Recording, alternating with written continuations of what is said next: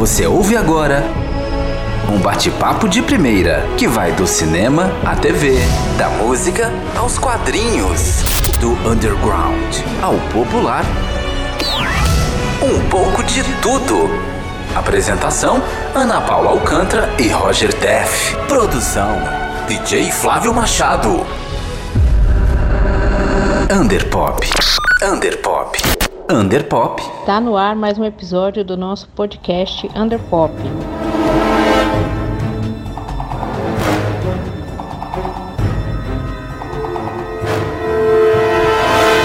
Hoje o assunto é a franquia dos filmes do X-Men, feitas pela Fox, que foi comprada recentemente pela Disney. A franquia teve início lá no ano 2000 e encerrou este ano com X-Men Fênix Negra. Hoje aqui então a gente vai comentar os filmes, falar dessa toda dessa franquia, desse universo, não é mesmo, Roger Deff? É isso aí, Ana Paula Alcântara. Tudo bom, né?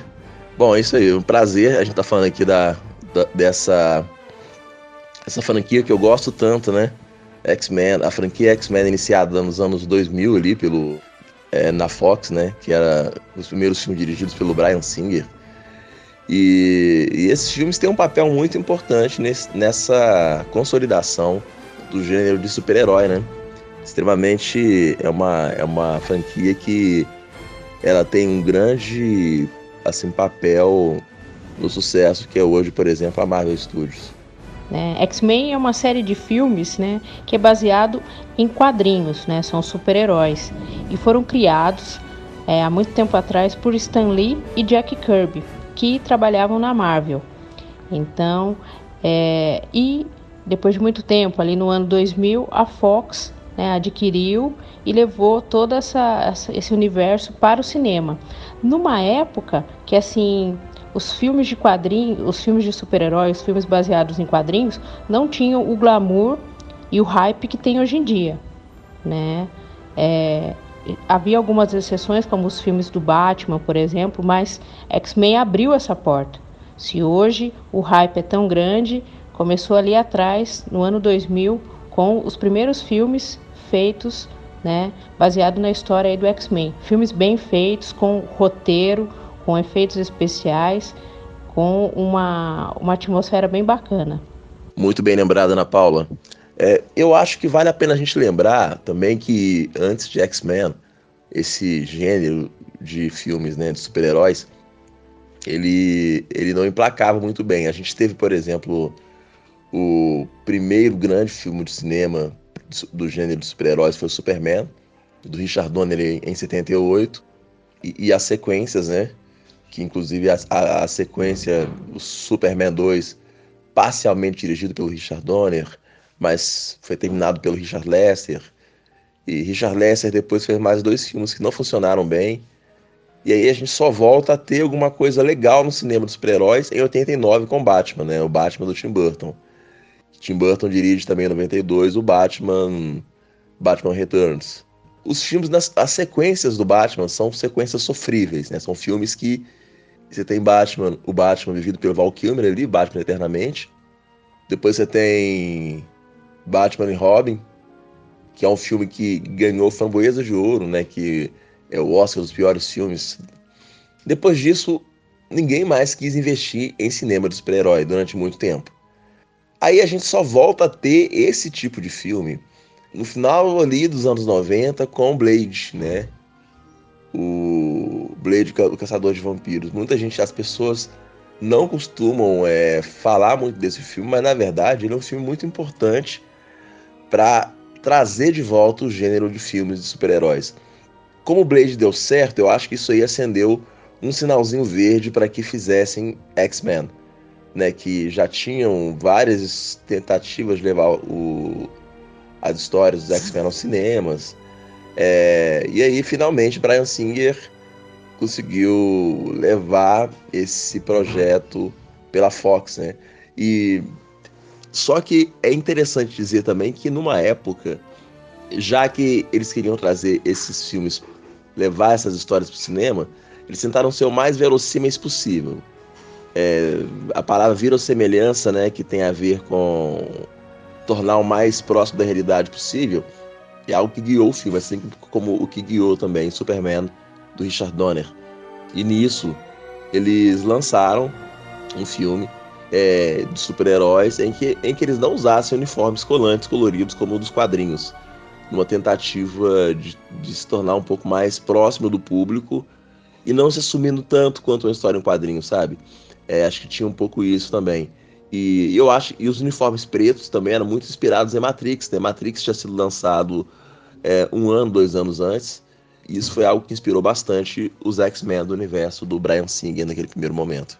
Sim, Roger, é uma franquia bem consolidada, né? Teve aí mais de 10 filmes, né? começando ali no ano 2000 e chegando agora aqui, né, 2019, e abriu mesmo a, as portas para o que a Marvel é hoje. E assim, são, tem, né, os fãs sempre elegem os melhores filmes, fazem, né, refazem a cronologia ali e a gente pode conversar aqui hoje também sobre os nossos preferidos, né? Eu, eu particularmente gosto muito dos filmes que destacam ali o Wolverine, né? O ator Hugh Jackman nasceu para esse papel, na minha opinião. E eu gosto bastante do Logan, que é de 2017. Então, quero saber também a sua opinião. Você que curte bastante quadrinhos, quais são os seus preferidos dessa franquia aí de sucesso? Poxa, Ana Paula, eu sou fã dessa franquia, né? Inclusive, eu tenho um carinho especial pelos filmes dos X-Men, até os ruins, inclusive, né? Mas eu gosto muito do, do X-Men 2, o segundo lá, dirigido pelo Brian Singer, eu acho excelente.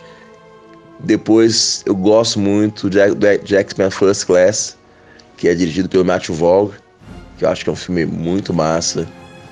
E aí, da, da nova geração, eu gosto de basicamente todos, assim, sabe? Eu, que eu, é, eu só não gosto. Não gosto do Wolverine, do primeiro do Wolverine, né? O Logan 2017 que você citou é muito bom também. E acho que é isso, né? Gosto. Muita gente não gostou, mas eu gostei bastante do X-Men Fênix Negra. Esse do Simon Kinberg, que é o filme que encerra a franquia, definitivamente, a franquia da Fox, né? Acho que é um final hum, que não tem cara de final, porque eu acho que eles não pretendiam acabar ali. Mas aí veio a compra da Fox pela Disney, então é isso, mas achei e gostei bastante. Uma característica legal, né, do, dos filmes do X-Men, desse universo criado pelo Stan Lee, é essa diversidade, né? E tanto nos personagens como nas narrativas, né? Você pesquisando um pouco mais e vendo cada um dos filmes, você vê que até os filmes do Deadpool fazem parte do universo do X-Men. Ou seja, não é aquela coisa fechada, quadrada, e sim irreverente, né? Que no, a princípio nem parece filme de super-herói, mas que também está no universo. Então a, a gente vê de tudo. Né? X-Men mostra essa diversidade, mostra esse universo amplo mesmo e que abriu abriu espaço aí para que hoje os filmes de super-heróis sejam estejam né, no, no topo aí da, da indústria cinematográfica. Bem lembrada, Ana Paula. Deadpool, né, que é o mercenário boca suja da Marvel. É, não é legal demais terem levado ele, porque inclusive aí acho que entra dentro desse gênero de super-heróis, você tem a parada da comédia, né? E uma comédia para maiores de 18 anos, assim. Achei muito interessante, muito legal.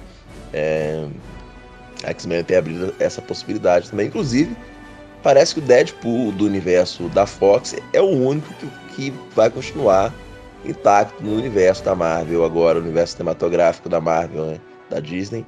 O Ryan Reynolds continua vivendo Deadpool. E, e aí, eu queria saber também de você, qual, quais são suas expectativas para esse X-Men que vai ser essa história dos X-Men que vai ser contada agora na Marvel? Ah, as minhas expectativas são, são grandes né? Acredito que eles vão fazer um trabalho à altura mesmo da, do valor, né? Do, e para os fãs de, de X-Men, porque tecnologia, pessoal, money, eles têm tudo isso lá. Então, assim, tem que dar uma sequência bacana, à altura, e as expectativas são, são altas. A gente ainda não tem datas, né? Não, não tem nada definido, mas os fãs estão esperando os melhores resultados aí. Mas a gente sabe que a Disney nunca entra para perder, né? Ela tem se aventurado cada vez mais nesse universo cinematográfico, né? Fora da, da animação. Então, tudo onde ela coloca a mão dá bons resultados e o saldo é positivo no final. Então, a gente pode esperar coisa boa sim, Roger. Com certeza, Ana Paula. Eu acho que vai vir lá pela fase. Agora que vai entrar a fase 4, né? É, a fase 4 da Marvel, é isso mesmo? Então eles devem vir lá pela fase 5, enfim, né? Porque é, a Comic Con que teve agora anunciou os próximos filmes da Marvel, assim, e, e nada dos mutantes ainda. Mas Kevin Feige falou que os mutantes estão nos planos, obviamente, né? Que vai ter, vai ter de fato o filme dos, dos X-Men aí. É, enfim, a gente não vai ter mais Hugh Jackman. Eu ainda tô com dificuldade de enxergar outra pessoa que não seja Hugh Jackman na pele do Wolverine. Mas é isso, né? Vamos, vamos que vamos e aguardando aí. É isso, Roger. É, novos atores virão, novos diretores para, para um público que está crescendo, amadurecendo, né? Que começou lá atrás e está acompanhando todo esse universo. Então, é, esse foi o, o, o bate-papo que a gente teve sobre X-Men. Se vocês aí têm alguma sugestão, se interajam aí com a gente, comentem. E foi, foi bacana esse bate-papo de hoje, do nosso podcast Underpop. E aí, Ana Paula, sempre um prazer bater um papo com você aqui, tá? Esse programa que conta, esse nosso podcast, que conta também com a, os trabalhos técnicos aí do grande, do incansável DJ Flávio Machado, parceiraço. E é isso, né? Vamos, vamos que vamos. Tem muita coisa pra gente trocar ideias aí, muita coisa pra gente é, debater e aguardando aí o retorno das pessoas, o que, que, elas, o que, que elas estão achando, é, críticas, sugestões, é, alguma coisa que vocês gostariam que a gente abordasse aqui no nosso canal e vamos que vamos. Abraço e tamo junto. Você ouviu Underpop.